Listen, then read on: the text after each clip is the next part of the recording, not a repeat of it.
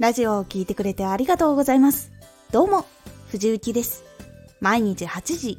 16時、19時に声優だった経験を活かして初心者でも発信上級者になれる情報を発信しています。さて、今回はアナリティスク画面のアップデートがかなり便利。アナリティスク画面アップデートが来て使ってみたのでその感覚を少しお話しします。アナリティスク画面のアップデートがかなり便利。アナリティスクを活動に生かしていくことは本当に大事なのでこまめにチェックするように皆さんもしてみるのをおすすめします。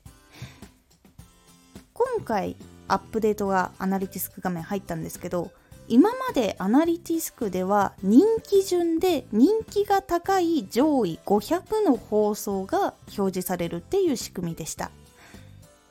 そのため昨日のラジオのデータが見たいとか今日の配信のデータを取るっていう時とかにその500のラジオの中から探さないといけなかったのですごく大変でした。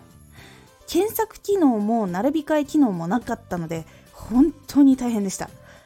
ですが今回の新アップデートにより簡単にデータを取ることができるようになりました。本当にありがたい。今回人気順と新着順を変更することができて最新のラジオのデータがすぐに上に来るようになったので見つけやすくなりました。すごい楽です。毎日データを取っているのでこれは本当に嬉しいアップデートです。他にも過去の放送すべてが表示可能になりました。私のラジオは現在もうそろそろ700とかいくくらいもう500超えちゃっているので見れない放送っていうのもあったんですがこれもね全部チェックできるようになったので嬉しいです。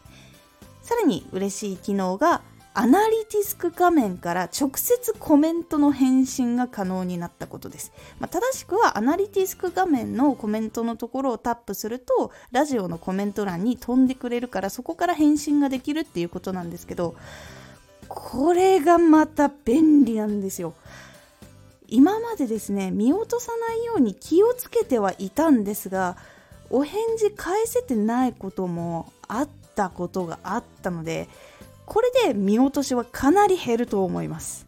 お返事返していなかった方本当にごめんなさい。今までお知らせの中でスクロールずっとしてちゃんと見つけてたんですけど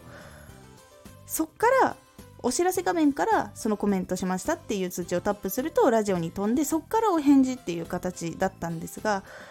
結構お知らせの一覧って結構ザーッって量があったりするのでその中でスクロールしてるとたまに見落としをしてしまうことがあったんですよ。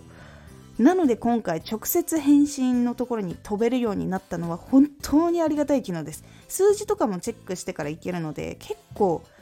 あの目安になりやすいんです。なのですごい助かりました。実際アナリティスクのデータを見てどのラジオが届きやすかったのかっていうのを見てタイトルの付け方とかラジオの内容の考え方とかどこが良かったっていうのを判断したり研究したりするのに実際私はアナリティスクのデータを使っています今回のアップデートでラジオをチェックしやすくなるのでぜひあんまり活用してなかったっていう人はちょっと活用するようにしてみるとこれからラジオを作っていく時結構ヒントになるので試してみてください。回のおすすめラジオ。活動を始めて陥りがちな3つのこと。この3つのことに陥るとラジオの質が上がりにくくなってしまうのでちょっとでも気をつけるようにすることで変わりますというお話です。このラジオでは毎日8時16時19時に声優だった経験を生かして初心者でも発信上級者になれる情報を発信していますので、フォローしてお待ちください。